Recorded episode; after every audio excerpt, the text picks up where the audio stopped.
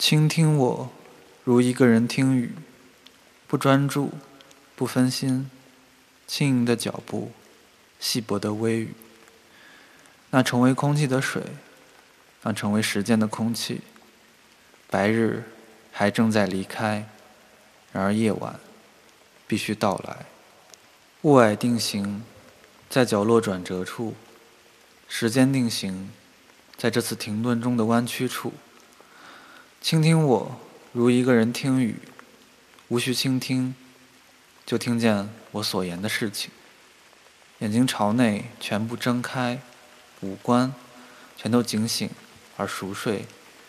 天在下雨，轻盈的脚步，音节的喃喃低语，空气和水，没有分量的话语。我们曾是及现在是的事物，日子和年岁，这一时刻。没有分量的时间和沉甸甸的悲伤，倾听我，如一个人听雨。湿淋淋的沥青在闪耀，真雾升起又走开，夜晚展开又看我。你就是你及你那真雾之躯，你及你那夜之脸，你及你的头发，从容不迫的闪电。你穿过街道而进入我的额头，水的脚步。